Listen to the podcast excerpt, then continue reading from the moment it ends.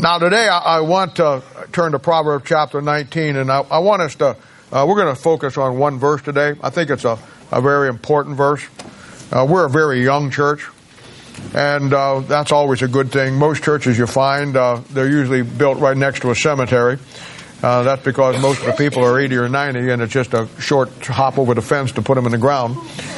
But uh, God has blessed us here with with something that is a is a phenomena today and uh, everybody who comes through our church, uh, the pastors, people who really know the ministry and know how it works, uh, they they marvel at the fact that how many uh, young uh, couples and young people we have in our church. And uh, when I say young, I'm talking about people, you know, 50, 60 on down. I mean, you're still considered young at that point. But um, it's a phenomenon today.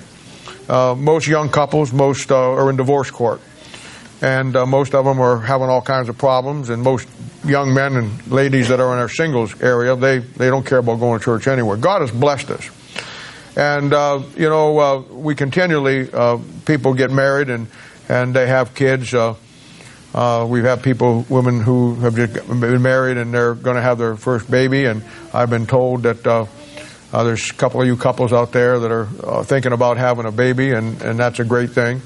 Uh, and that, it's just a natural thing where you know our churches have this young have a lot of have a lot of children. But you know, with having children comes a tremendous responsibility with having children. You know, we talk about the seven stages of spiritual growth, and uh, the key stage uh, as you grow up is the father stage.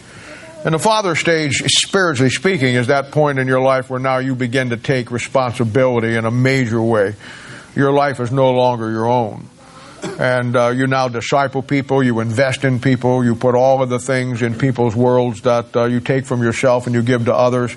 And that's basically what happens in a physical sense when you have your first child. Your, your, your life is over as you once knew it. Um, it is. I mean, now you have the, you know, and the, and the more children you have, the over her your life gets. Let me just tell you. And uh, it's not only an emotional drain, but it's a financial drain, you know. And then you have all the responsibility, you know, to teach them everything. Uh, you know, as a father, I tried to, and I was a, I was not a not the best father in the world. I'd be the first one to tell you that. Not, just ask my kids; they'll, they'll tell you. But I tried to. I remember I bought them. I bought them their first car, and I remember I bought Kelly. I wanted my. I thought, you know, it was important for a girl to know how to drive a stick shift. I just think that that's, that's vital. I mean, that's right up there with handling a 357 Magnum, I think. Because you never know when you're going to have to drive a stick shift. And stick shifts can be scary. I, I learned to drive on one. I mean, uh, you know, and I know you get to the top of the hill and you know, and if you don't balance that clutch and gas right out, it starts to roll back. And if somebody's behind you, you're going to hit them, and it's a fear, you know. And um, and so I, I I remember I bought Kelly a, a little uh, escort, a little you know when I, I saw it and thought I bought it and I said, you know, I'm, I'm going to get her her first car, and so it was a stick shift. And she didn't like it, but I said, you're going to drive. So I took him out, you know, and uh, I'm glad it wasn't rabbit season because she would have been shot for sure because she was jumping all over the place. But then I finally got her to the point, and I said, okay. In our in our neighborhood, in our cul-de-sac, it was up the hill. I said, just turns around. I said, just drive up there. Just go head over. And I never forget, Greg McClintock uh, was at my staying at my house, and we were in the house talking, and I just said, "You're on your own, girl. Go ahead and go." And so the next thing I know, you know, after about five, ten minutes later, she's, she's knocking on the front door. No car, just her. And she got to the top of the hill and she it started to roll back. She panicked, so she just shut it off in the middle of the street and pulled the emergency brake on and walked home. You know, but long story short, to this day, she still can't drive a stick shift. Can you do it? You can? No, I don't think you can. I don't think you can. But anyway, when you become a father, there's a lot of things you start teaching your kids. A lot of responsibility. And, uh, you know, we don't usually think of Proverbs as being a book on child training, but it really is. Uh, I'm going to tell you something. Most of all the other places that you go, and, and I've, I've sat through a lot of child training seminars, you know, Everybody knows that that's an issue for parents, so they want to make some money off of it. So everybody writes a book on it or puts a set of tapes on it, how to raise your kid and all those things. And, and uh, I don't think ever in my life I've ever heard it ever start in Proverbs. And as far as I'm concerned, uh, that's where it all starts with, with what's going on here. And uh, so, first of all, uh, you know, I want to keep this in the context of, of Israel as God's son. That's how I want to look at it first. We're going to take a little time with that. And then I want to take you into the practical application of this verse, of you as a father and a mother uh, dealing with your own son or your own daughter. And I think that uh, the, the lessons are very good here. We will look at yet again a great set of principles in dealing with uh, Israel and then how it relates and parallels to dealing with your own children. Now, Proverbs 19, verse 18 says this It says, Chasten thy son while there is hope, and let not thy soul spare for his crying. Now let's have a word of prayer here and we'll get going. Rob, you're here from Lincoln. Would you stand up and ask God blessing on the service this morning? Lord, we thank you for this day. We come to you just uh, humble hearts and just uh, pray for you to speak through uh, your word through Bob and just uh, bless this time that we have Thank you, Rob. Now, within the context, starting with what it is in the book of Proverbs, we want to do that first because I want to always get the right flow of things. Uh, this uh, and thy son here uh, will be a, re- uh, uh, be, a re- uh, be a reference to the nation of Israel as God's son. Last week we saw the two aspects that you want to study Israel. Well, there's really more than two, but the two main ones. Israel as God's son, Exodus chapter 4, and then we saw it as God's wife and we showed you the, the, two different aspects of that. And I also told you that when it comes to New Testament Christianity, it's pretty much the same thing. Uh, you are here, male or female, you are God's son. And at the same time, male or female, you're also the bride of Christ. So there's two aspects to that. And that's a very important concept. And, uh, you know, we understand that now, that Israel was God's son in a corporate, national way, as a nation. And we looked at the last couple of weeks how God was passing over their transgression because of the covenant that He made with Abraham, and I gave you all this last week. But at the same time, even though He's going to pass over their transgression, He also told them that He was going to chastise them and He was going to hold them accountable and He was not going to let them uh, just do whatever they wanted to do based on that covenant. And uh, just uh, for the record, uh, this chastisement that Israel uh, was going through or is going through, it starts from 606 BC when God kind of shuts down the kingdom of heaven to the nation of Israel and the times of the Gentiles begin to roll in, Daniel chapter 2. And it goes right up into the time that we're living today, right up into the tribulation period, and then the chastisement ends at the second coming of Christ. You need to know that. And in the Bible, it says much about this chastisement. And when in the Bible it talks about God's chastisement to Israel, hey, they're great verses for our own understanding of, of uh, our own chastisement. I want to say this. If you're truly saved this morning, and I'm not saying you're not, but if you are truly saved this morning, I want to tell you something right now. You are not going to escape the woodshed of God at some point in your life. You're just not going to do that. Uh, at some point, you and God are going to head down that little path, at least from the back door of your house, down to that little shed down there, uh, and uh, you're going to get a whipping. It's just that simple. And so, all of these things will apply to us. Now, Psalms 94, verse 12 says, Blessed is the man whom thou chasteneth. O Lord, and teachest him out of thy law. Now that's a great verse because it, it tells us that the chastisement of God then is part of God's teaching process for your life and my life. That's very important. We're going to see how this builds as we come down through here. Proverbs chapter 3 verse 11 says, My son, despise not the chastening of the Lord, neither be weary of his correction. Now, so many of God's people do that.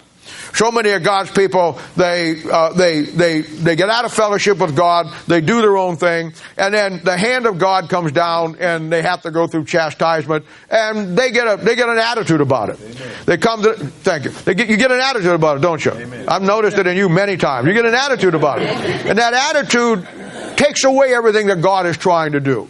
Now let me show you why, let me show you why that you should not be weary of his correction or despise that chastisement when it comes. And the other verse that would go along with this is Isaiah chapter 53 verse 5. It is talking about Christ here.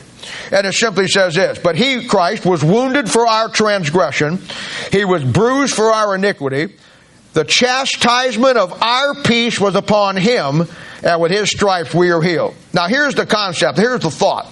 If you think for one minute that God is going to lay all of our chastisement on his son, if you think for a second that he's going to take everything that we ever did that was wrong, that God should have put us in hell for, if you think that God's going to lay that all on his son, you're going to take that salvation and then you're going to live your life the way you want to, and God's not going to come down and deal with you on that after what His Son did for you, you're surely mistaken. So the chastisement of God is there to teach us something. It's there to bring us through some things. It helps us to, you know, whatever I go through in life, and I, I, I know that we're all this way and we all have things in our life that, that get us down and we struggle with. But no matter what we go through in life, the what we should do and what we should look at is no matter what we have to go through, Christ went through much more for you and I. So Amen. we may have to go through what we're going through, but we don't have to go through what He went through for us. And when we take God's salvation, there's a responsibility that comes with that. And you're going to see how this responsibility builds as we come down through here and look at the nation of Israel. Now, Hebrews chapter 12, verses 5 through 11. Without a doubt, the definitive chapter in the Bible on God's chastisement as it relates to Israel first and then you and me second.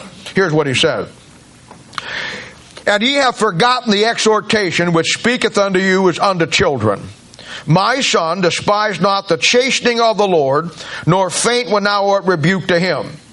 For whom the Lord loveth, he chasteneth, and scourgeth every son whom he receiveth. If you endure chastening, God dealeth you as with son, for what son is he whom the Father chasteneth not? Now that verse right there gives you an insight into the fact that if you're truly saved, you're going to go to that woodshed.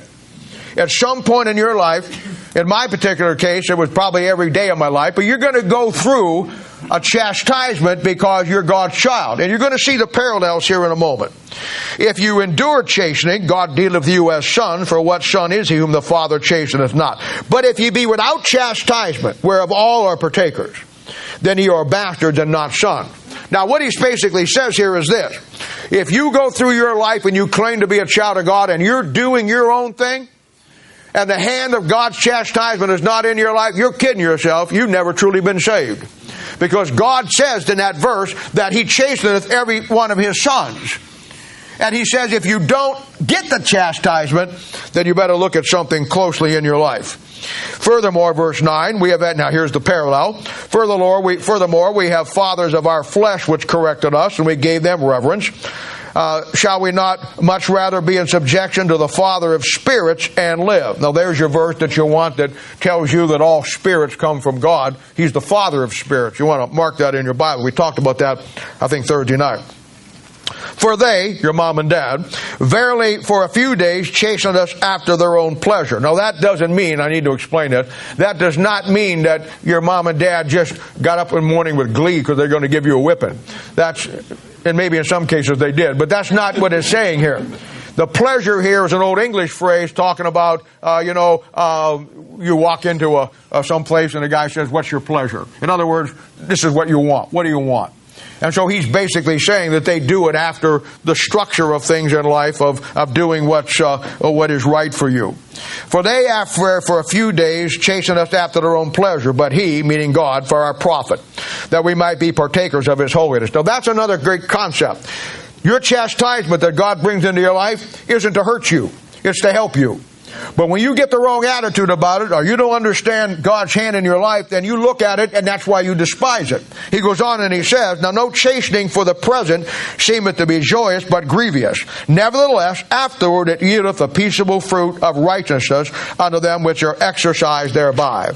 Now what he says here, that chastisement will yield the peaceable fruit of righteousness to your life and to my life. I want you to keep that thought in mind. We're going to be coming back to that uh, in uh, throughout our time today. So please keep that uh, keep that in, uh, in, a thought in your mind.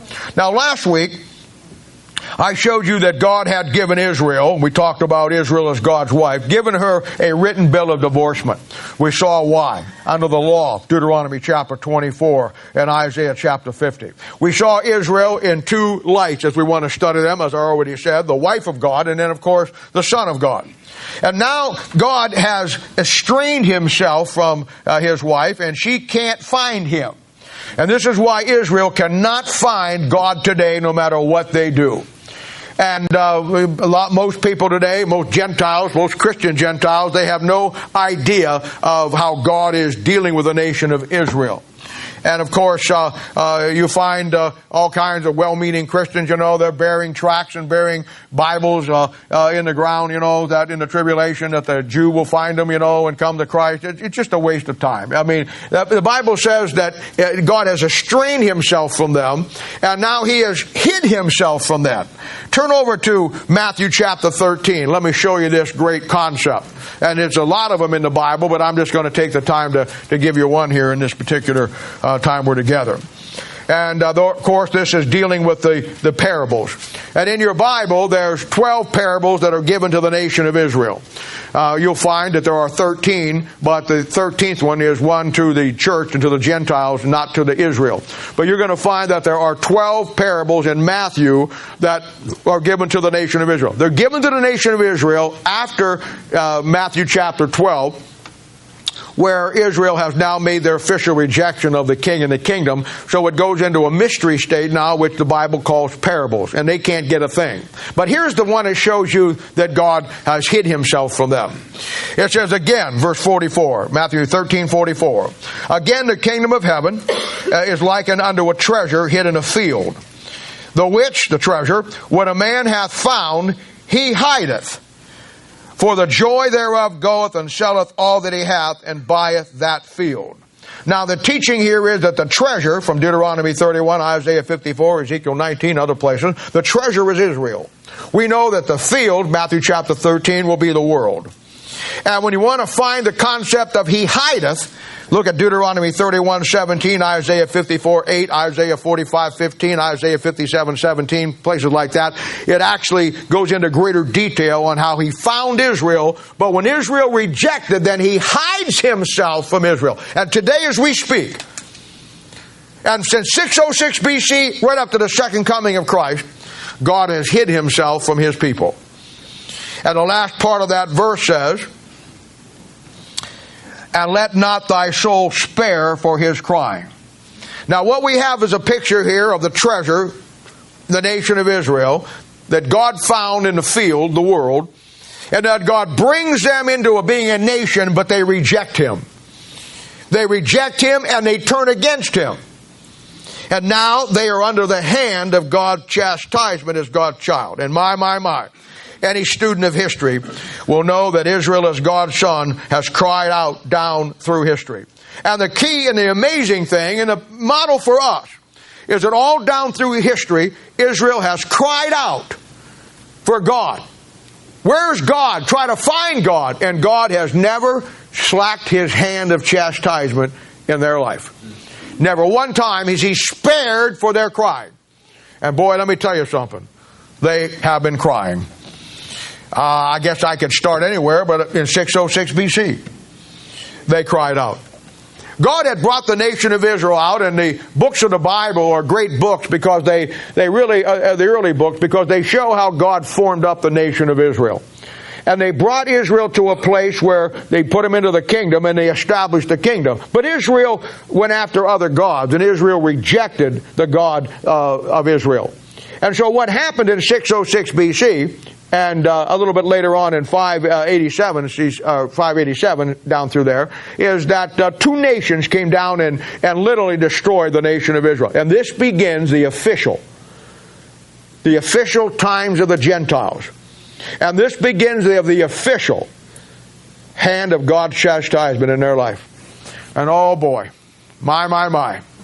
When Nebuchadnezzar came down to take Jerusalem into captivity, Words cannot describe what they went through, how they cried, how they anguished, how they unbelievably could, went through that particular time. You know, Nebuchadnezzar comes down three times. We commonly date the uh, time of the uh, captivity from 606 BC, and that is the first time he comes down. And uh, he defeats Jehoiakim, who's the king of Israel, and then he takes key people into captivity down to Babylon. This is where Daniel goes down in Daniel chapter 1, if you want to put that in your Bible.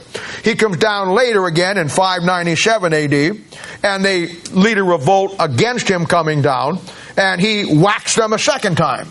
And this is time that he takes Ezekiel into captivity. Both those writers are, are exilic books. They write during the captivity. Then he comes down a third time in 586, and uh, this time he really clobbers them.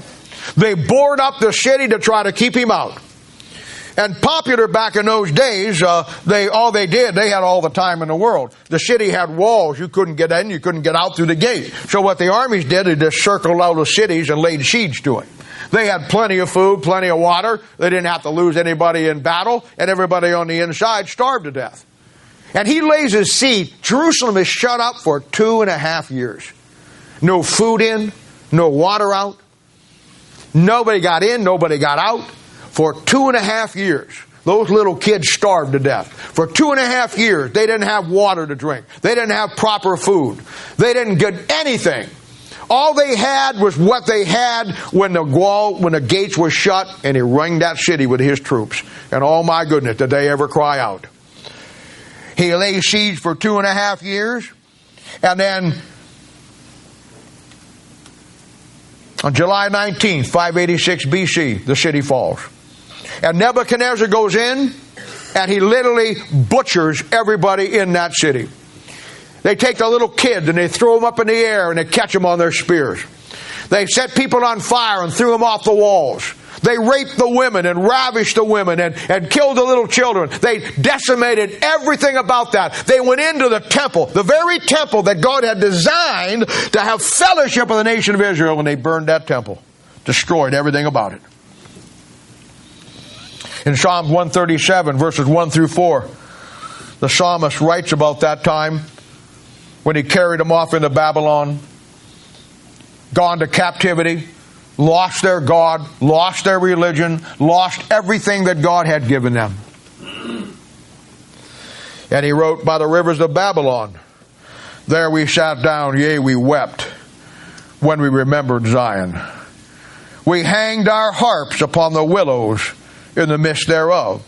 This is why the willow tree is called a weeping willow. Because when Israel went into captivity, they're all tore up, they're broken, they're, they're, they're weeping, they've, they've lost everything that they ever had. And they hang their harps, those same harps that used to play the Psalms. Those same harps that used to play songs that were dedicated to God's glory and their relationship with Him. And now we hanged our harps upon the willows in the midst thereof. For they that carried us away captive required of us a song. And they that wasted us, they that wasted us required of us mirth, saying, Sing us one of the songs of Zion. You know, I know some of you like the world, and I some of you like to stay in the world. But you know, that's exactly what the world does to you.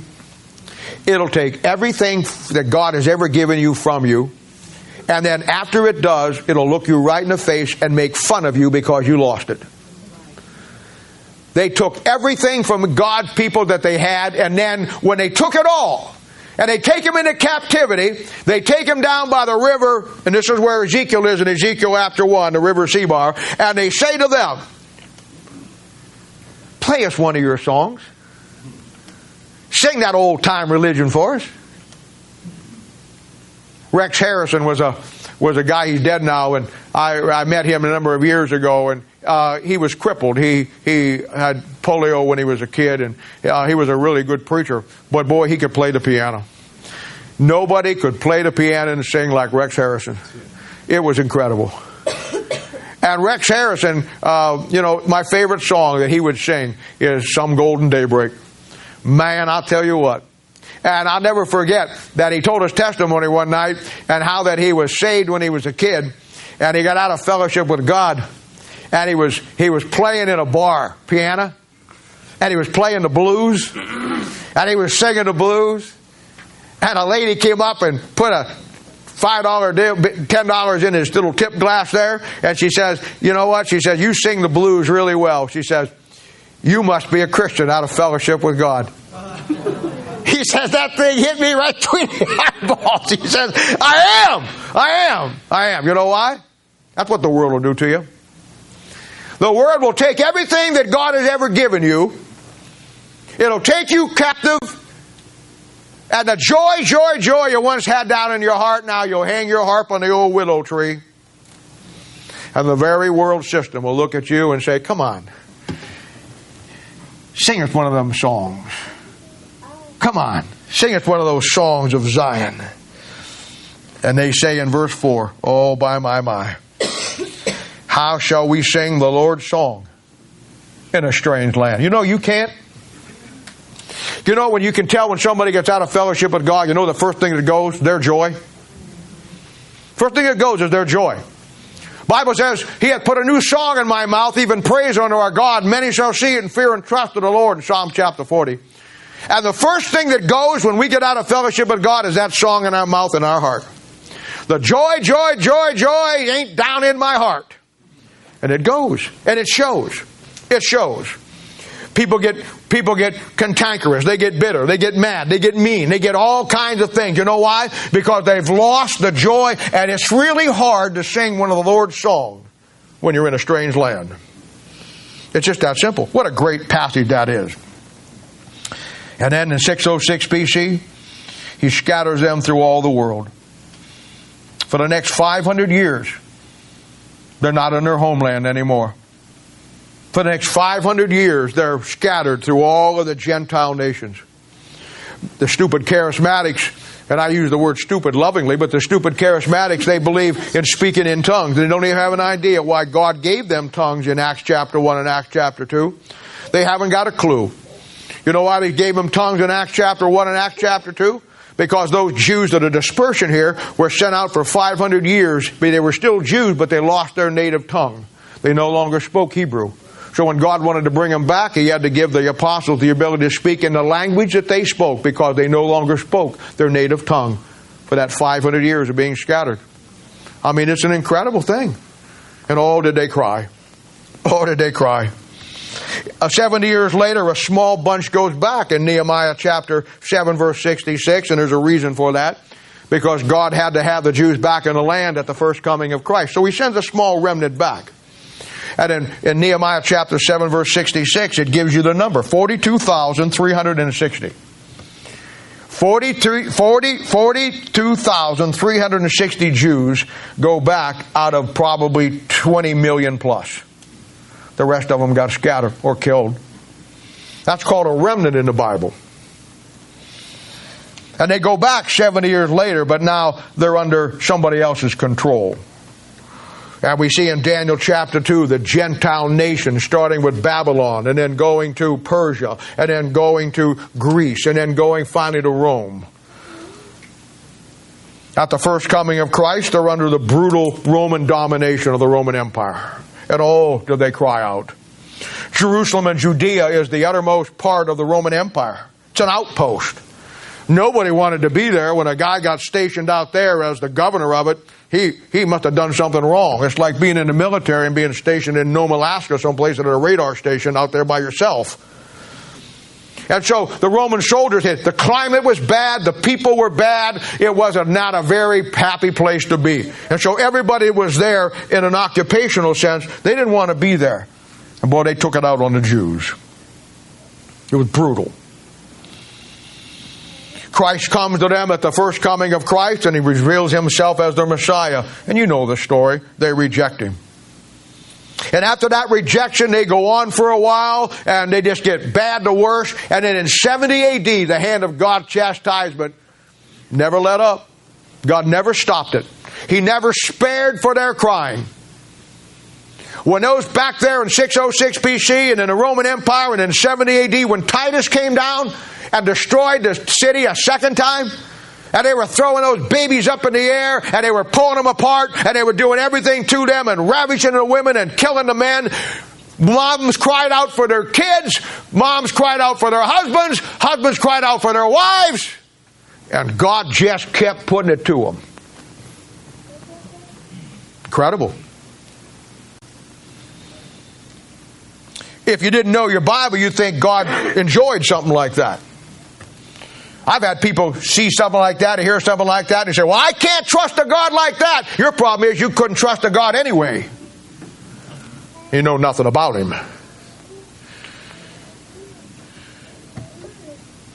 Titus comes down and destroys Jerusalem, and now they're scattered to the whole ends of the earth for the next 1800 years. We come up into modern times of history today, and the chastisement of God is, is so evident in the life of that nation. Ironically, Israel makes two very bad choices when it comes to God uh, coming to them at the first coming of Christ. In the Old Testament, their mistake was dumping God and His Word for Baal worship. In the New Testament, it was taking the Messiah that God had given him and rejecting him and then crucifying them. And along with that, they make two statements, and are the most damaging statements anywhere in the Bible. And they're two statements that absolutely set the demise for the nation of Israel. He's on that cross. He's going to be crucified. Matthew chapter 27, verse 2, or uh, verse 25. And they're up there, boy, and they look at him, and they look at him as the Messiah versus Rome. And when they put him on that cross, you know what the nation of Israel says? He simply says this one of the most terrible statements anywhere in the Bible.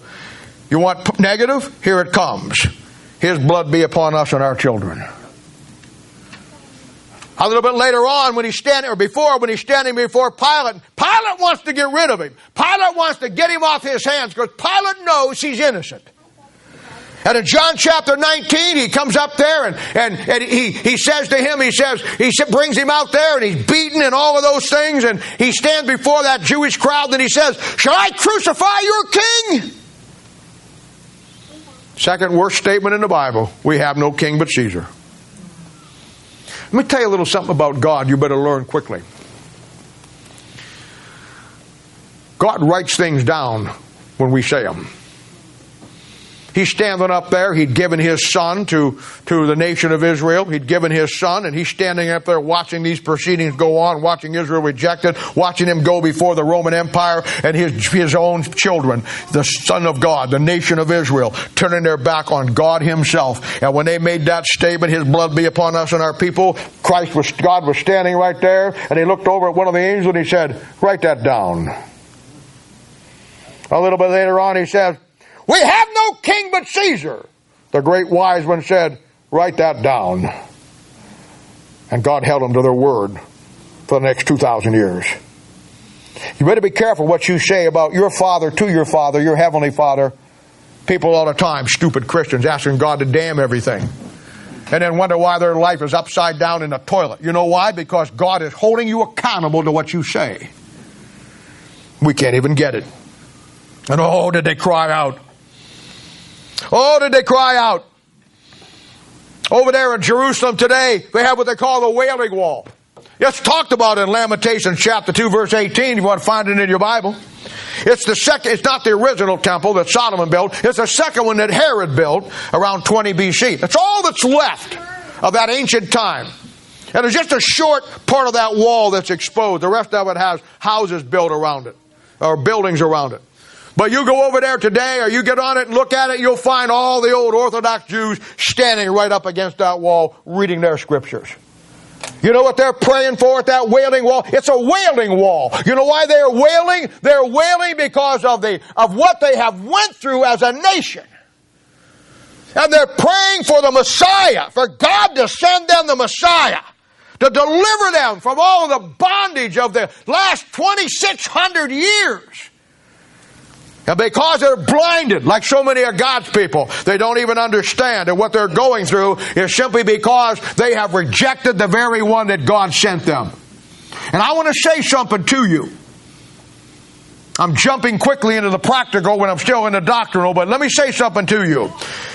If you're a child of God and you want to wonder why you're going through some really tough times in your life, you better see what you've done with the one that God has saved you and given you. And oh, has the hand of God of chastisement been on them. Up through the dark ages, 500 to 1500. They were severely persecuted by the Roman Catholic Church. They were expelled from every country in Europe. They were put into ghettos. That's where the original word comes from.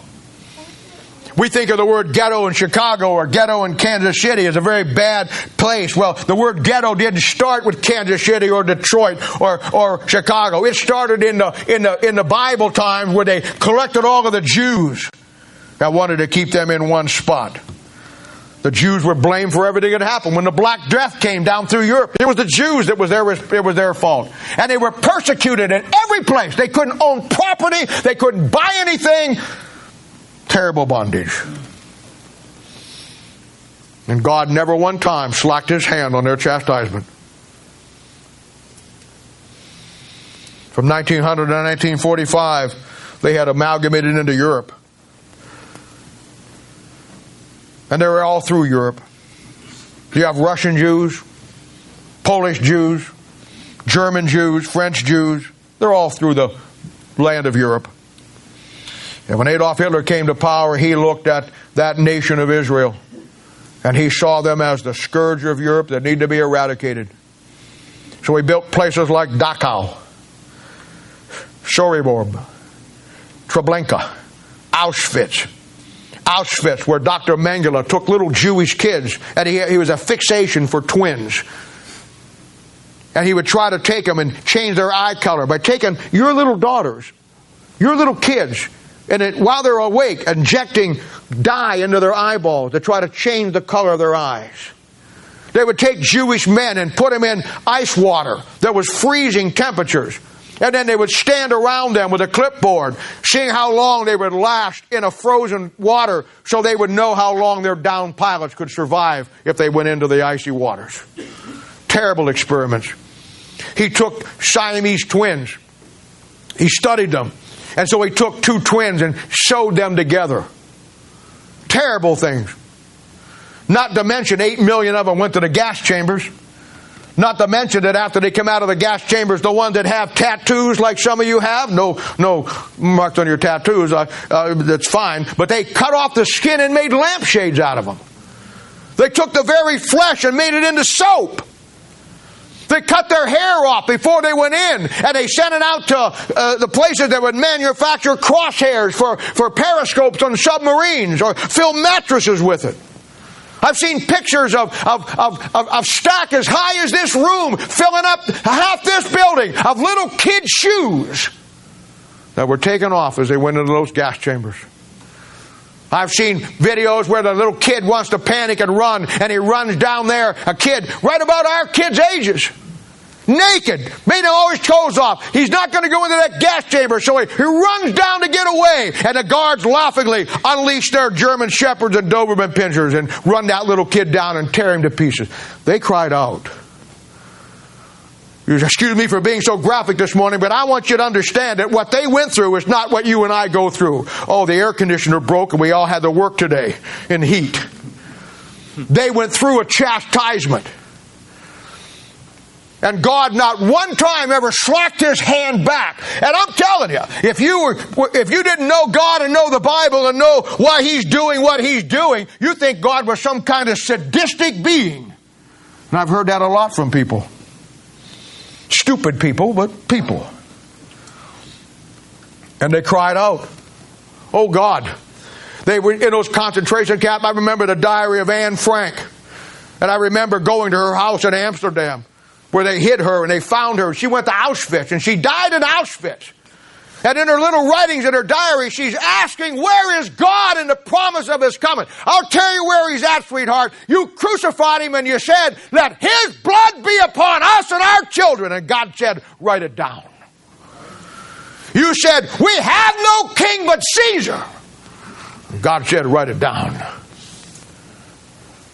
And you and I wonder why we go through what we go through. We wonder why our life is so upside down. We wonder why we can't get ahead in anything. We wonder why our life is just one dead end street after another. You better look at what you've said to God and the attitude you've said it with. God never one time weakened his hand to spare them. You know why? Because he loved them. Hard to grasp, isn't it? It's hard for us to understand and grasp in the world that we live in that everything has to be positive. Your kid gets into a league someplace and there's no losers. Everybody gets a prize because we don't want to we don't want to ruin his development. The psychiatrists say, "Oh, don't whip your children. Don't ever whip your children. You'll warp his personality." My mom and dad were great psychologists. When they warped me, they warped me all over. It wasn't just my attitude about things. Amen. Amen. Those days are gone. So we have lost the concept of discipline and chastisement. So when it comes to God dealing with His people, we have a hard time believing how God could do that to somebody and still love them.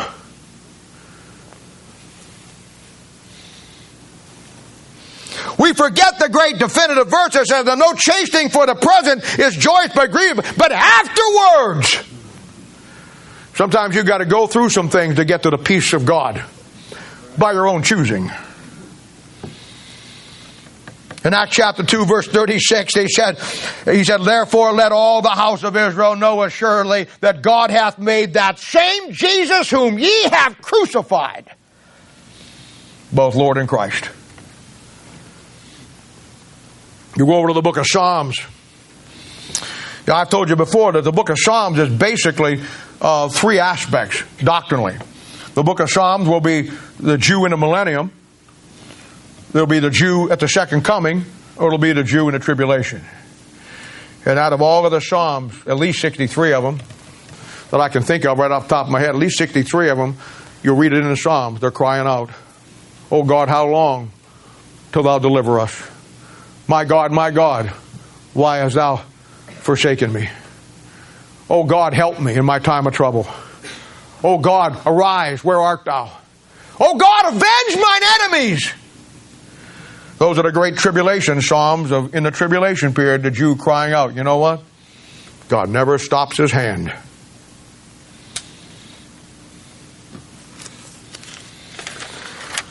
Okay. Now let's get into the inspirational. I painted as black a picture as I could. Now we're going to get even blacker. Let's talk about this passage in a practical sense, for you and for me. The verse said, Chasten thy son, while, which while there is hope, and let not thy soul spare for his crying. Now, God had a plan for Israel. And when they failed, he also had a plan of dealing with them through chastisement to teach them. Psalm 92. And just like that, God has a plan for you, your family, and especially in the context here, your children. Now look at Proverbs chapter 29, verse 17 and 18. Verse 18 says, Where there is no vision, the people perish, and he that keepeth the law, happy is he. All my life I've heard that where pastors want to use it, and I guess it's okay. They want to use it as giving, giving uh, the people, you know, in their church a vision for where their church is going. I get it. I understand. I've done it myself. Nothing wrong with it. Nothing wrong with it at all. But let's get it in a context. Let's put 18 and let's read 17 first and see where this vision really applies, first of all. Verse 17 says, Correct thy son, and he shall give uh, thee rest. Yea, he shall give delight unto thy soul. Where there is no vision, the people perish. But he that keepeth the law, happy is he. You see how he said, Correct thy son in verse 17, and then where there is no vision, the people? That son is Israel. And in the Old Testament, what God did is he always gave Israel a vision. And you and I, as a mom and dad and our parent, when we have kids, our sons, our job is to give them the vision. I'm not talking about a plasma. I'm talking about the vision of God. God had a vision for his son Israel, and you as a parent should have a vision for your child. And that vision is a vision of correction to serve God, a vision of a life with God, and not a vision of sports. No, it's all right for your kids to play sports. You know, some parents, that's all they do is they design their kids to go out and be a ball player. I've known some parents that all they do is want to get their kids to get all the edge and they can so they can get a good job. Nothing wrong with that. I see parents that want to be so career driven with their kids or sports driven with their kids that they'll that they'll take their kids out of church on Sunday morning to play ball and play this or do that and all that. I appreciate the parents in this church that when you get sign your kid up, you say, you know what, we'll be there every time except Sunday morning and Thursday night. Now, you may not think much of that, but I want to tell you something. That's a great testimony to a lost guy. Doesn't mean anything to you, most God's people, but it's a great testimony. Because you want to give not only a vision of, of, of a life with God, you want to instill in that kid, you know what? There are some things in this family we don't negotiate. Amen. Amen. Now, I get criticized for that.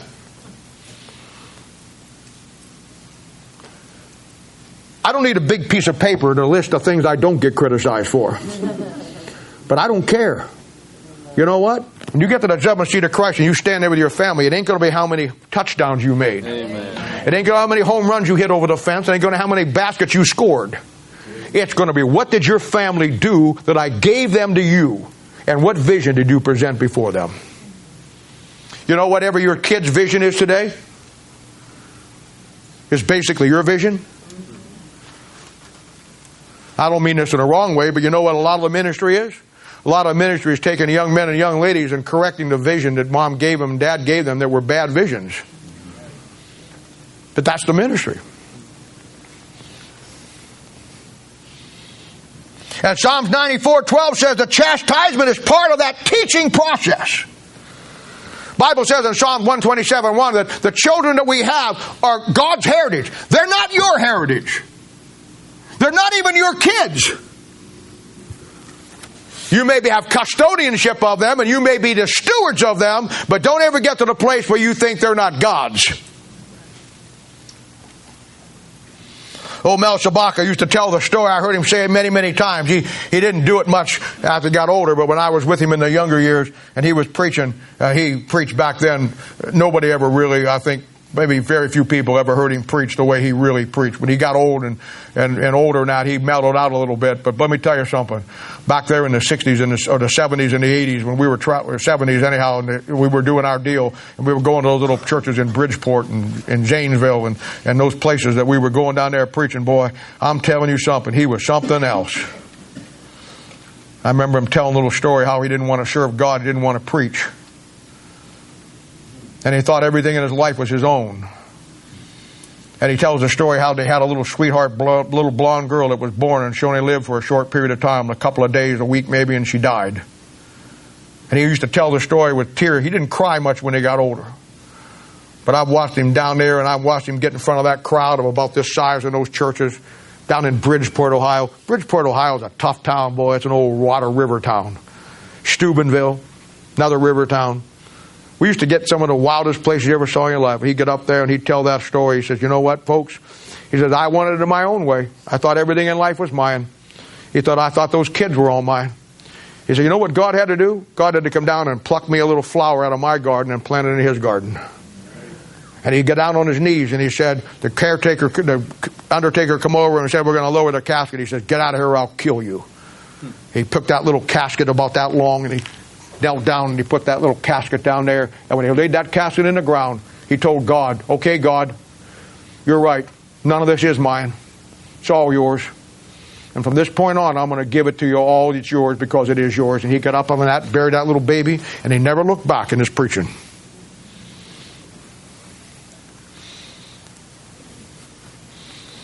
It's not yours. We just think it is. Because we clothe them, because we feed them, because we do all the fun things with them, we get the illusion that they're really our kids. Well, God maybe entrusted them to you, and you may be the custodians of it, and you may be the mom and dad, but God gave them to you so you could give them the vision of Him. Because they're His heritage, they're not yours. And there will come a time when you don't instill that vision that you'll not be able to reverse the process. That verse says, Chastise our son while there is hope, because there will come a time where there won't be any hope. Now, I don't mean there won't be any hope that they God's going to kill them. Maybe He will. I don't know. I don't mean there's not any hope that that they they will get mad at you and never speak to you again. Though that happens a lot. Well, where the hope will never be, and the hope will come to the point where there'll come a point in that child's life, and you as a parent, that you'll never serve God together standing side by side ever in your life. And maybe that is no hope to you, but when it comes to the judgment seat of Christ, the reality is going to be that's no hope. Because God gave him to you for a reason.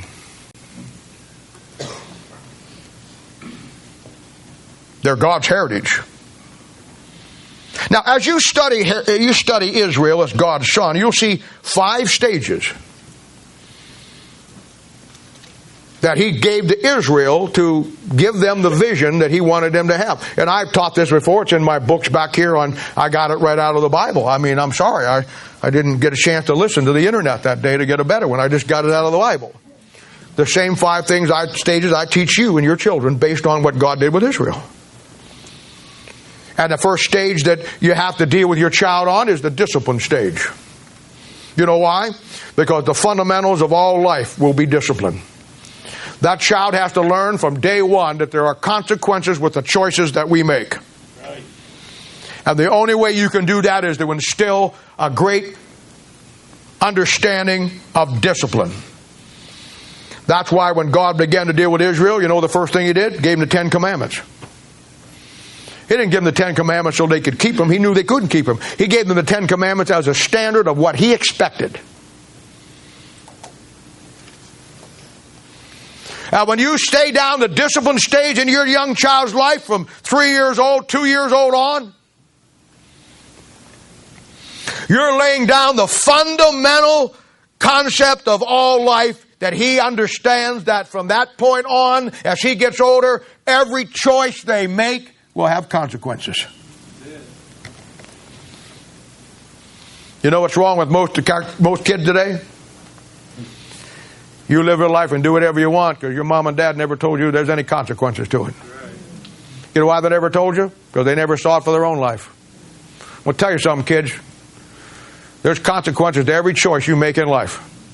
And you know what happens? You know what the downside of it is? We make some of those choices and we get away with it. That tends to make us to think that there are none. Right up to the point that you make the one that nails you. But then it's too late. Oh, the no hope is not God going to come down and kill you. I mean, if that was true, God ought to kill us all. The ho- no hope is not a fact that He's going to put you in a wheelchair someplace. Or no, the no hope is that you, as a family, when God gave you your children and they're to be a heritage of the Lord, you're going to get to the place sometime where they're 18, 19, 20, 30, and they're off doing their thing this morning, and they're nowhere involved with you in touching the things of God in their life. No hope. They're not coming back. You've taught them well. That Bible says, train up a child in the way he should go. You took it the other thing. You read it wrong. You train up a child and away they'll go. The second stage was relationship. This will be when God gives them the judges, Samuel and the early prophets. The relationship stage for you as a parent is now where you can have meaningful talks, serious dialogue, with issues they face. This is where you can warn them, you can prepare them. This is where you can get proactive in their life. This is where you can now begin to disciple them. You know, the word disciple comes from the word discipline. In other words, when you disciple somebody, you're giving them a form of discipline. You go to college someplace, especially in places like medicine, I'm sure, Rob, or places like uh, psychology, and they'll say, uh, uh, I'm, I'm in med school, and they'll ask you, what discipline are you studying? In other words, are you going to be a general practitioner? Are you going to be a brain surgeon? Are you going to be a heart surgeon? You're going to be a whatever you're going to be. What what are you going to discipline yourself to to be a doctor at or a psychiatrist at? And I took my course, I, I took it in psychoceramics because I deal with crackpots.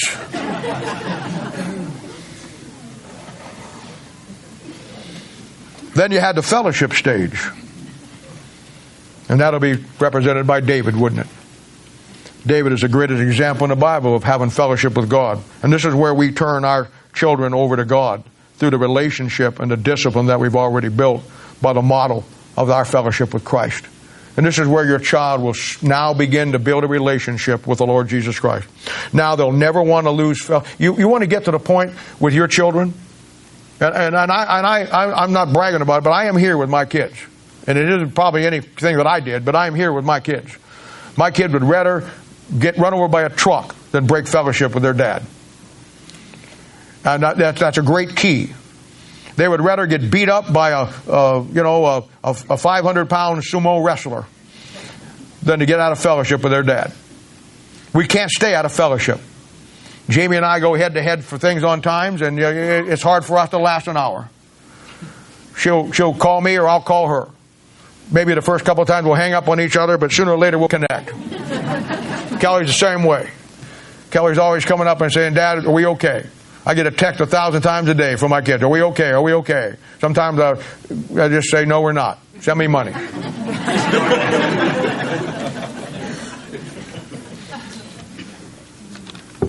you want to get to the place where your child cannot stand being out of fellowship with mom and dad.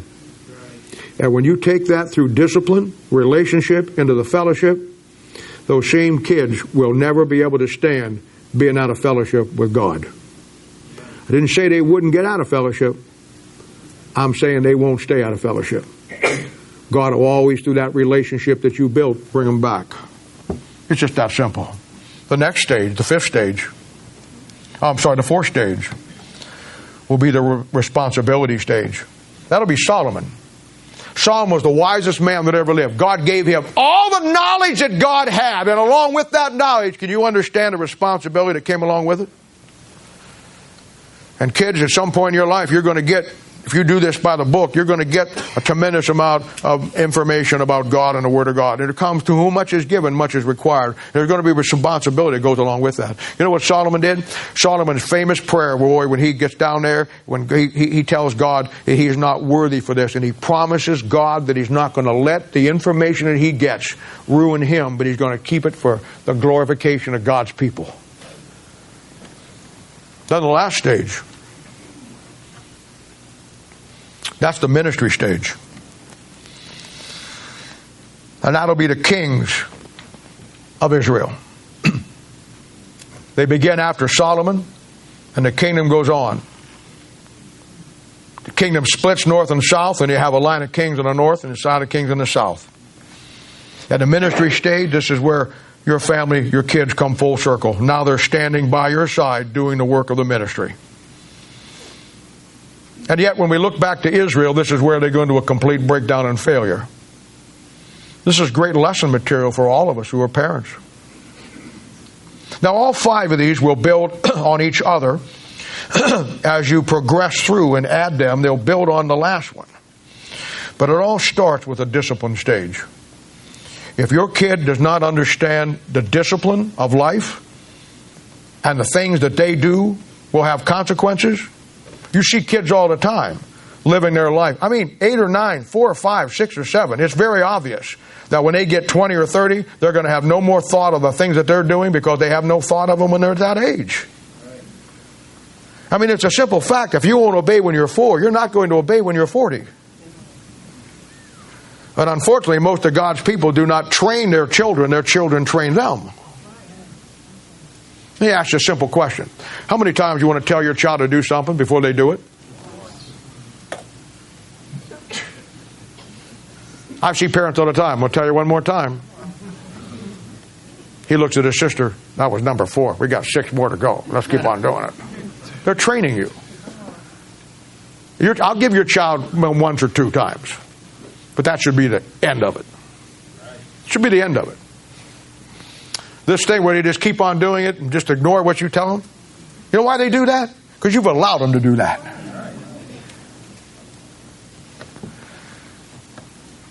In setting up a biblical form of discipline, that will also it will also contain chastisement.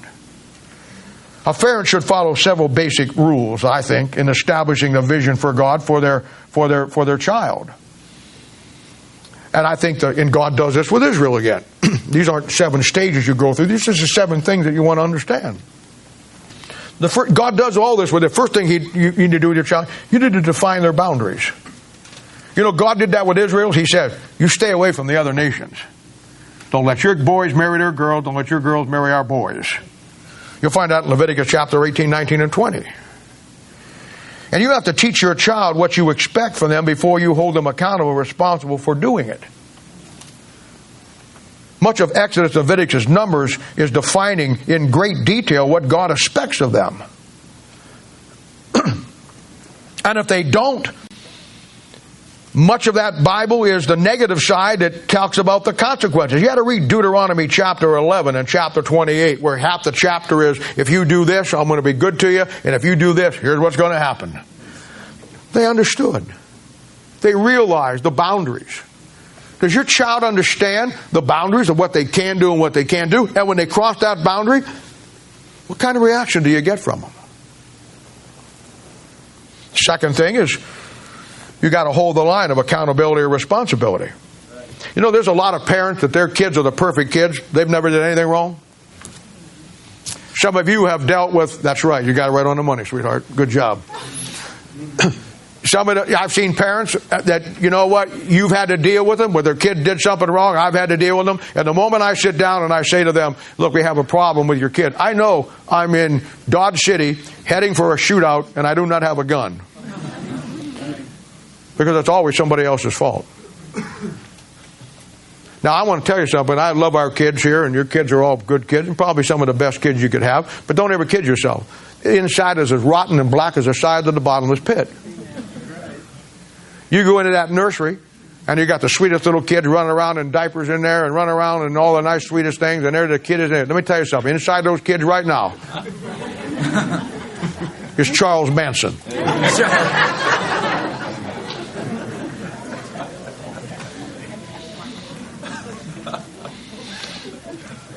As a parent, you have to be decisive. You have to be strong. It has to be the husband and the wife together. A big problem with husband and wives is they don't agree on how to discipline the kids. You know what? Your kids will play that to the ends of the earth. You know what they do right now? Daddy, can I go do this? No, you can't. Or ask your mother.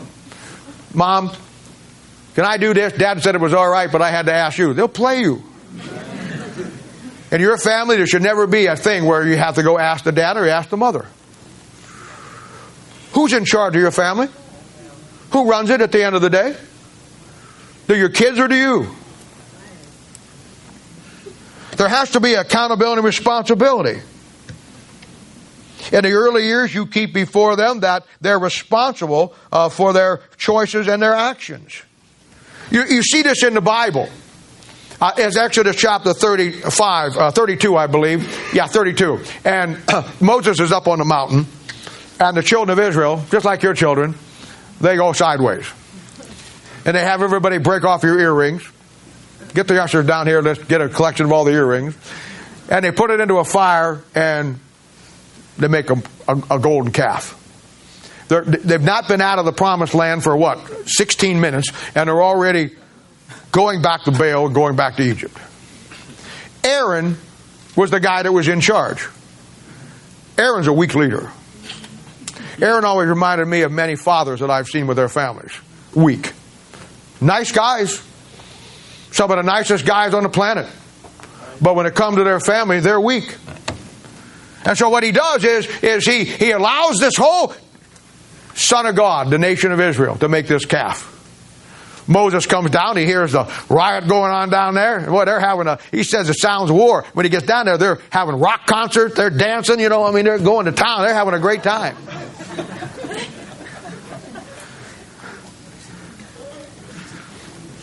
he breaks the Ten Commandments. He calls Aaron on the carpet. You know what Aaron said? Instead of taking responsibility for what he is the leader allowed to do, you know what he did? He blamed it on the people. Aaron's your first evolutionist in the Bible. Did you know that? He said, We took all these earrings and threw it in the fire and out walked this calf. Darwin, man. Origin of the species. I love the Bible. I love how God doesn't let us get away with anything. Oh, Aaron blamed it on the people. People blamed it on Moses being up there too long. When God wrote the final analogy of that chapter of all went on, you know what God said in Exodus 32, verse 35? He says, In the calf which Aaron made. You're not going to get out from under the responsibility and accountability of what God's called you to do. You just think you are. We own the bad choices that we make, and we can't blame them on somebody else. The third thing is avoid unrealistic expectations. Know and understand their limitations. Don't put them in situations that they're going to fail in when you know they are. God kept them wandering for 40 years before He ever took them into the land. You know why? He knew they couldn't stand it. Give the time to grow into the circumstances of life. Help them. Be patient with them. Encourage them. Keep the vision alive before them. And the way you do that is by you living it before them. The fourth thing, be able to read your child. God knew the nation of Israel. He said about Abraham back there in Genesis 18, For I know him. I know what he's going to do. Why, you're the parent, you ought to be the closest thing to your child. You ought to know that child. You ought to be able to read that child. You ought to be able to know its moods, its tem- his temperament, or their temperament, their strengths, and also their weaknesses. And you help develop their abilities to deal with the, the weaknesses and give them praise for their strength. The fifth thing use any dialogue that you have with them, any dis- through disobedience, anything that they do wrong. Sure, you have to deal with it on different levels. I understand that, but you make a terrible mistake as a parent if you don't lose, if you don't use that disobedience as a teaching tool. They're going to make mistakes, and you're going to have to deal with it. But it's always in a loving, kind way to use their mistakes and hold them, help them grow through them. That's why you find Christ in the New Testament. He's always, when he's dealing with somebody, he's always using object lessons. He's always taking what they did and show it. It's like this. He's using it as a teaching tool. You know, I, have said it many, many times, and this is no criticism if you're doing it this. I, I certainly don't care, and I support you because you have a right to do whatever you do. I'm not a big proponent of Christian schools, high schools. I'm not a big proponent of homeschooling. I, I, I, it's your choice, and I'm not. I would never say anything about anybody that did it. This is my own personal p- opinion on the thing. Uh, I, I, think that most parents send their kids to Christian school because they think sending their kids to a Christian school that gets them out of the responsibility of doing what's right with their kids at home. Because Christian school is going to take care of it. And very frankly, most of the parents that I've seen, there's been exceptions to this. I can think of a couple exceptions as I'm speaking to you. But let's be honest, most of the most of the uh, parents who homeschool, most of the women who have no have no business homeschooling anybody. I wouldn't let them walk my dog down the end of the block. Them to go to the bathroom. There's no discipline in their life. There's no structure in their life. They'll put their kids down there and give them some books, and they'll go watch the As Your Stomach Turns on TV or something like that. You shouldn't say this, talk like that. When you've been around this business for 45 years, sweetheart, you come and talk to me about it. Okay? I'm telling you, I've seen it. And I've had to deal with their kids. Where's Steve Brackeen Sr. at? No, not Senior, Junior. Where's Steve? Is he back here? He spent his whole life in a Christian school. He was the worst kid I ever had in my life. yeah, it was. Was it good for you, Steve? You were the biggest mess in your life in Christian school, weren't you? Yeah, for sure. I mean, destroyed everything. Did you go to? Yeah. She turned out better than you, but you were a mess. I lost him when he was about 16 or 17. You know why? Because he went to Christian school and he was smarter than the parents, he was smarter than the teachers there. He knew it was a fallacy. But instead of doing what was right with it, he just went back to the world. Then he met Nikki. Nikki slapped him right out of that thing, man. And then he came here and I got him back. Of course, Nikki didn't like me at first, but he got him back. I'm telling you, I have a reason for what I say. And I'm not making a judgment on anybody. I've seen some parents that were women that were really good at homeschooling. And I saw some that couldn't get off the couch other than to get a candy bar.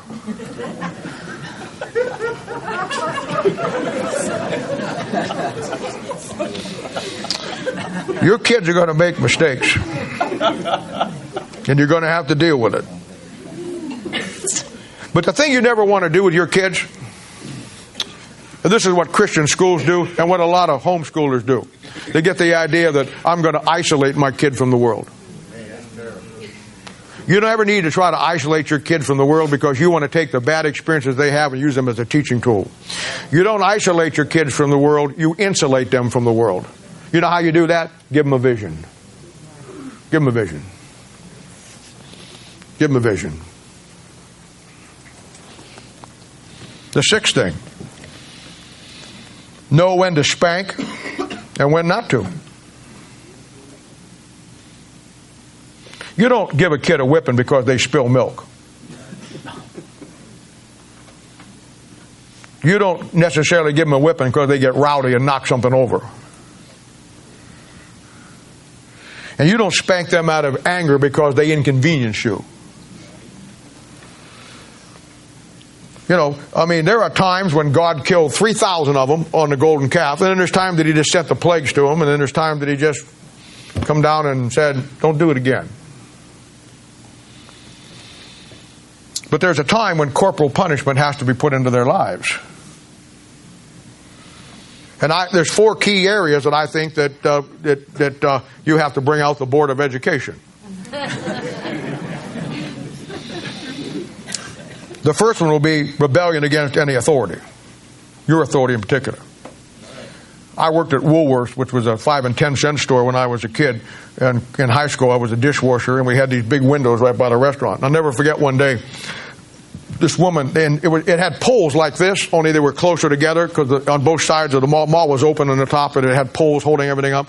And I was over here like the wall, looking out the window, picking up dishes, and a woman was walking down the thing with her with her son. He must have been about six or seven, eight years old, I don't know. And he must have wanted a toy where they were, and she wouldn't buy it for him. And he's throwing a fit. I mean, he is screaming so loud, and it was echoing in the thing. I mean, that's how I heard it. I mean, I'm inside the building, it's echoing. He's screaming, and it was so funny. She was going down the thing, and every time she passed the pole, he would wrap his leg and arm around the pole, wouldn't come. And she'd have to drag him off there and pull, and she was embarrassed. I was embarrassed. And it was a thing where it was a scene.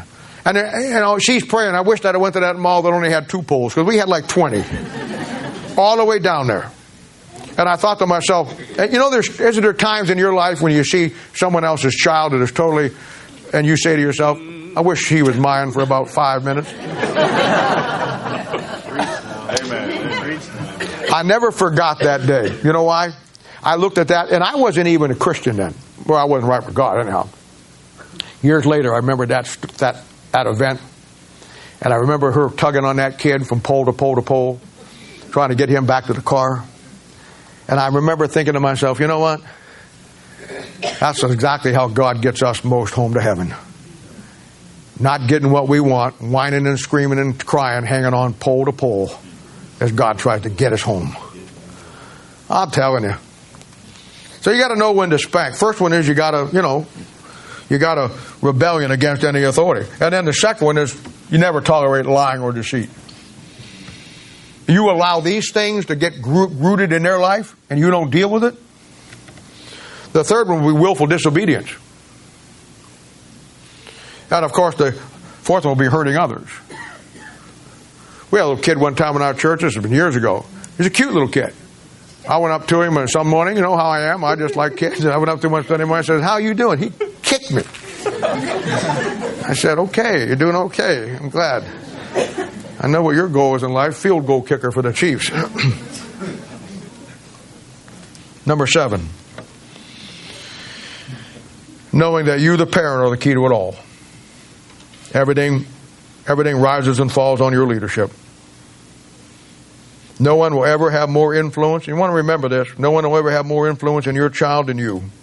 No teacher, no friend, no boyfriend, no girlfriend, nobody. You know why a, a guy can take a girl out of a family and she leaves the family? You know why uh, that happens? It's because that parent, that mom and the dad, let him have more influence in her life than they did. And now they want to complain about the fact that this terrible boy just stole my daughter. No, no, no, no. You just basically drove her over to his house and he'd take her. People are strange, isn't it? Nobody will have more influence in them unless you allow them to. You have complete charge. And if ever get to the place where there's no hope, it's by your hand. Psalms 127, 4. As arrows are in the hand of a mighty man, so are children of the youth. You get a guy that can hit a, take that clock back there on the wall with a bow and arrow, he can just put five arrows right in that thing. You know what? You take your children as arrows in the hand of a mighty man and you launch them in life, heaven or hell. Vision of God, vision of life. It's our responsibility.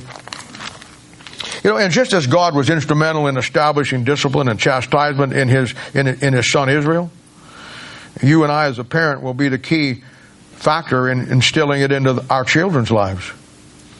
And God did it through the leadership. You know that. And just as God used the leadership of Israel, Moses, Joshua, Samuel, David, the prophets, He kept the vision before them and alive and held them accountable to it. We as parents, through those five stages of growth and development and putting those things into our children's lives and understanding it, we bring them along through our leadership. And when it's time to deal with them on an issue, and chastisement is the order of the day, you don't hold back. You don't spare for his crying. The ancient folk adage is spare the rod, spoil the child. And you are not to spare your own feelings when it comes to your child, just like God chastisement, and He loves the nation of Israel and us. And He knows that the chastisement brings about the peaceable fruit of God. And I get it. No mother or father who loves their children ever enjoyed uh, hearing them cry and scream when they get dealt with. I understand it. Hey, I used to take my little kids when they were little, little, and I had to give them a whipping. It was the hardest thing in the world. I mean, I make them pull their little pants down and bend over that bed, and those little, those little buns on the rear end, and I got to whip that thing. I didn't want to do that. I mean, come on, what parent would? Is something wrong with you? And they look up and they say, "No, Daddy, no, that man, I, am I'm, I'm right there. You're right. No, come on, let's just do something else. Give me 20 push-ups." You know, but that's not a substitute. There are times when you got to do it. Cute buns or none.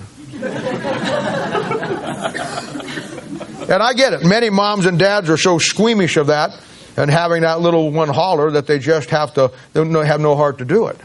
So they try to substitute. You know. Okay, I'm just going to give you a timeout. Well, they do that in football all the time and hockey, and they still get in fights. I'm going to take this away from you. Hey, I get it. Go to your room. Go to my room. Ah, that's great. I got a Nintendo. I got a big screen TV. I got my computer. Yeah, I'll go to my room. Well, you're not going to have supper. No problem. I'm going to order out. Now, I'm not saying that those things cannot be of value and you shouldn't use them at time. I really do. They are. They're valuable in their place. But they don't take the place when these four things happen and you got to get down and, and you got to get serious. The Proverb 19:18 is sound, practical, wise, exact, and clear, and no amount of trying to improve in it will ever work. And the idea is simple and straightforward. I've, I've taken all this and put it into Bob's world. Here's Bob's world on discipline your children. You can forget everything else I said. You just get these next four, five, six things down, you're good to go. This is Bob's world. This is Bob looking at life, looking at kids, looking at the Bible, and then boiling it all down to five or six things that you want to remember. One, whip him before he can whip you. That's good. That's number one. Whip him before he can whip you. He'll be too big and old in a while, and then all hope will be gone. That's number two. Number three is better that the child should cry when he is young. Listen to me. Than mom and dad crying over him when he's older. Number four. The key to children is whale blubber. Wail on him till he blubbers.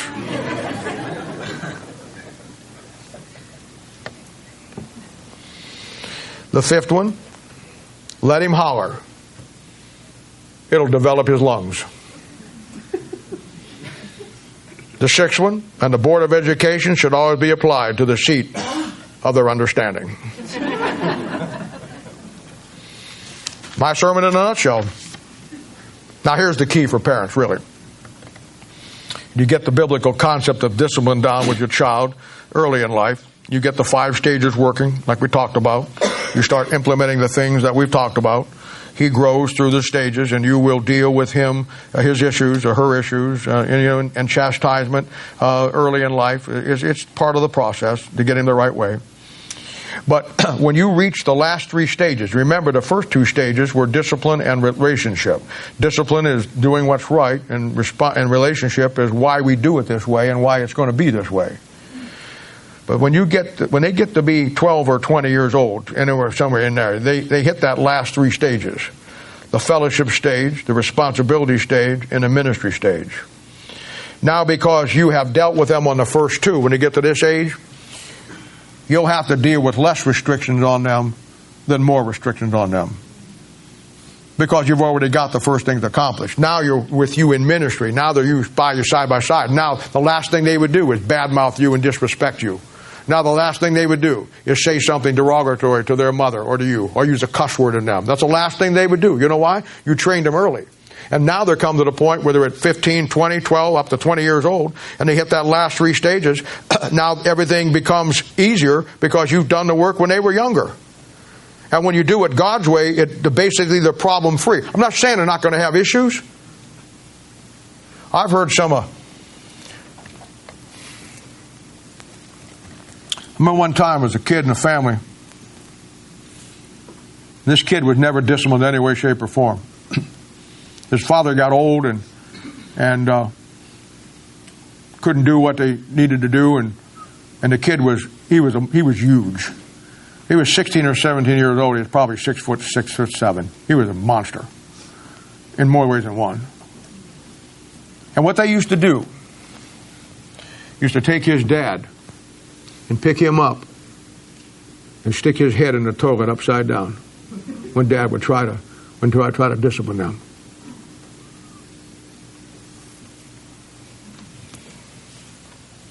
That man, bless his heart, I'll never forget when he died. He had cancer. Remember when he died? He came to a Wednesday night church service and passed away right during the service.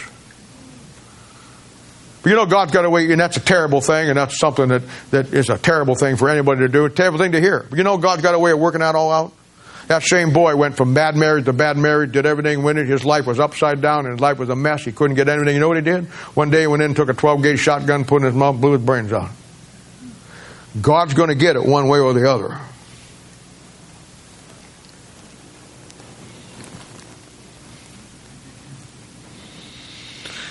When you do it your way, then life is completely a disaster.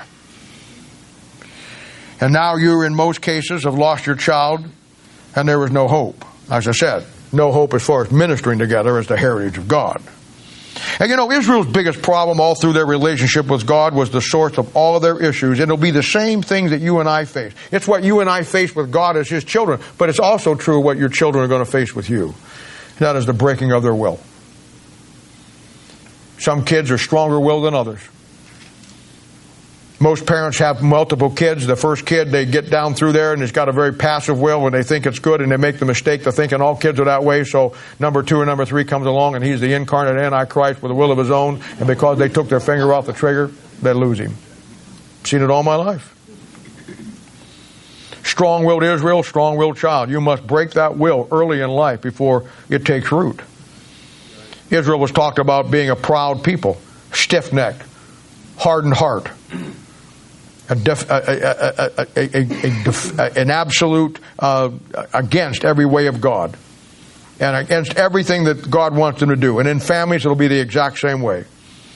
He meets, that child needs to meet the brick wall of strong discipline that mom and dad are together and uh, it's constant and that kid knows that, you know what, there is no profit in my life of disobedience.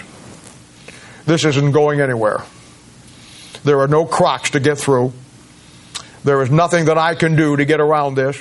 I can't go against one against the other because mom and dad are together. They are so stuck in that Bible. There's no way to get around the principles. You know what? After a year, six months, or whatever, that child has come to the place and he says, I'm just going to do what's right because it hurts too much not to do right.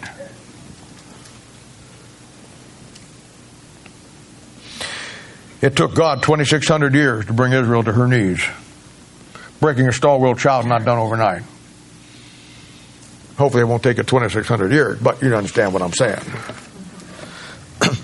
now, all the training and chastisement and, discipline and all that should be in, obviously should be enveloped in an atmosphere of mom and dad loving each other, showing affection to the kids. I love you a hundred times a day. I've actually met dads that could never tell their kid they loved them.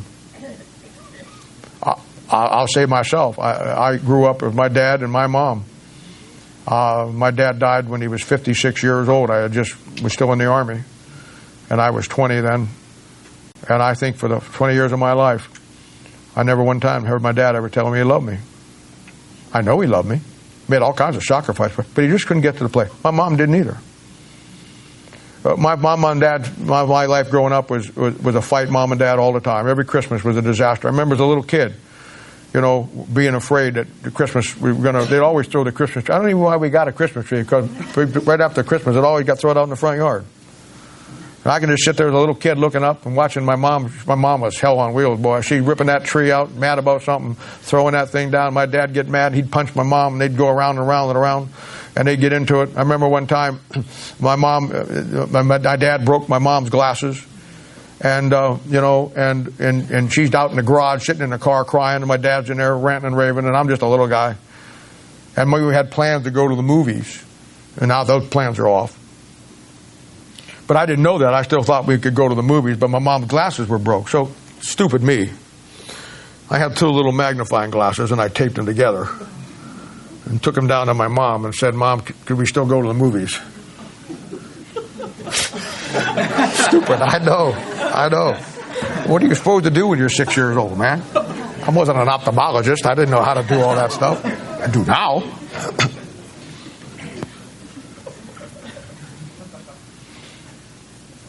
when it comes to chastisement, a son of God as a bride of Christ. You see how it works? In a, in a, in a biblical relationship between a husband and wife, a child sees and understands from the very early years in life the true rules that he'll have to play in developing his relationship with God. He'll see, he'll see an example of a son in his father, and he'll see the example of a bride in his mother. And when the two of them work together well, it forms the vision for him. That he comes out of that thing seeing his relationship with his father as a son and Christ as his bride. A vision of discipline and a life serving God. Establishing that. You know, I read a, I, I wrote these down years ago, what I think are, and I'm, I'll close with this, I, I, what I think are seven really good things to keep in mind with your kids. I think, first of all, I think, and, and, I, and I'll be the first to tell you, I, am not standing up here saying, look at me, I've failed in so many of these. I've failed in all of these, probably. I mean, uh, I don't want you to think for a moment that I'm your poster child of what a good father should be. I, I, I'm not. I, I, and I, I feel bad about that, but I, you know, I'm just telling you, I, I, these are things that I wished I would have done. Uh, but, you know, one of the things that I, I, I've, I've learned over the years that good, wholesome experiences during the early times in our lives will do more to influence uh, and, and character development than any other thing that you do. Getting into those lives and coming to the place where you have the experience, making good memories with them early in life. That will never leave them and form the foundation of a good relationship that you always think back. I don't want to lose this because of what I had back here. The second thing is right leadership. I'll be very honest with you. I've seen a lot of problems in couples' lives when it comes to their kids and it comes to their own spiritual relationship with the Lord, where the wife runs the house. Dad may be a seven foot ten, 450 pound uh, linebacker, but when that little 112 pound girl says, Do this, he puts his tail between his legs and does it. You cannot run a family with a role reversal. You just can't. It'll destroy your family, and you can't ever really have a working relationship with Christ either because it's backwards. There has to be a role where the father takes the lead. He has to. He has to. And I, have seen situations where the woman did it, and she does, and she's a good woman, and she does the best she can. I've seen the situations in our own church where, you know, where over the years, where you know that um, that uh, the wife just runs the roost and it causes problems and everything. The husband should be the one to stand up and say, Will you please shut up and sit down? And she looks at him and she says, When I want your opinion, darling, I'll give it to you. He says, Me my wife, my wife and I have a great relationship. She always gives me the last word. She says, Shut up, and I say, Yes, dear. Backwards. The third thing is direct communication and dialogue. It'll develop social skills. It'll build the right relationship that leads to the right fellowship. Be able to talk to your kids. Develop the relationship where you can openly, honestly talk to them back and forth and find out where they're at. And I, I, know this is all hard when you work all day long and all that stuff, but it comes down to it's a lot easier. It really is. It's, it's harder when you don't have a vision for your family, so you just come home from work and then got to try to talk to him. It's a lot easier when your family is established with a vision of where we're going as a family. It makes everything else easier to deal with. The fourth thing the best parents will be the ones that excel in the next three things five, six, and seven. Number five will be support and design an organization of their child's environment. Be involved in what your kid does at school. Be involved in what they do with sports. Be involved in that. Use it as lessons. You realize that when they go to school, go play sports, they're not always going to win. You know, sometimes they're going to get a coach that gets way out of line and he, he requires too much of them and he gets, out. use it. Use it. Realize that life is going to give them some bad turns. You cannot protect your child from all the bad things in life. And you thinking you can will, will end the moment they get out of your grasp and they have to reach the real world and they'll fold up like a broken card cards. They have to know there's things out there that are going to come down their way that are not going to be good for them. And you can't always blame it on somebody else. And even when you, even when it is somebody else's fault, sometimes you got to say, you know what, honey? You know what, buddy? You get out in the workforce, there's going to be other situations just like this. You know what? It isn't fair, but much in life is not fair.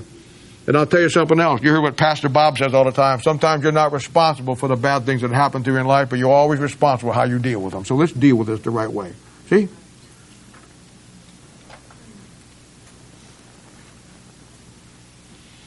Direct interaction with them in the little things of life. Taking the time to stop and pay attention to what's important to them, even if it's not very important to you. Bible says, Uh, I mean, excuse me, on Bible study night, Thursday night, you'll notice my format is to answer every question. And I want to be honest with you, and I don't mean this in a bad way because I understand where everybody's at. But sometimes some of the questions that people ask, from my standpoint, are the dumbest thing on the planet. And I don't mean that in a bad way. And the reason I don't mean that in a bad way is because I understand that even at that, my job is to take the time and make it like it's the most important question on the planet. You know why? Because I've adopted the concept that if it's important to you, it's important to me. No matter what I may think about it or what my mindset will be on it or how many times I've been through this a thousand times, or you should get this. Doesn't matter. If it's important to you, the little things, then those are the things I'm going to focus on. No matter how many times I've had to do it before. And then the seventh thing strong and firm discipline with a biblical form of chastisement. All the, all, all, all the while, as, uh, as God uh, did with Israel, displaying and showing a great and undying love for that child. Explaining at every opportunity look, buddy, I'm going to have to deal with you on this, and this is what we're going to have to do. And then after you have to go through the corporal punishment, if you give them a spank or whatever you do, then you don't just don't let them go. You sit down there with them, you love them, you do what God does with you when you get out of fellowship. When you get back, right, He puts His arms around you and He makes you know it's okay. That's when you reinforce with that child that it's okay. that I've made mistakes with God and God's had to deal with me, but God has trusted you to me and I have to make sure you're God's heritage. You keep the vision going. So you know what? I'm going to have to whip you. But I love you. And after we're done, come here. Let me hold you. Let me hold you. Come on, let's pray together. Son, I did what I had to do. Honey, I did what I had to do because I want you to be the everything that God wants you to be. And there's some things out in this world that will hurt you and keep you from that, and I'm going to make sure that I do whatever I got to do because I love you. You know what? God put all of his chastisement that was mine on his son. And God doesn't let me get away with what I want to do. And I am mandated by God not to allow you to get away with what you want to get away with because I love you. So here it comes, buddy. Drop them. Bend over. One, two, three, four. He's crying. She's crying. Then you pull him close to you and you say, I love you. I only did that because of the fact that I want you to be everything that God wants you to be. I did it because I need you. We need you in this family. You're an important part of this family. And I need you to be everything that God wants you to be because you're God's heritage. And someday I want to stand together. That's it.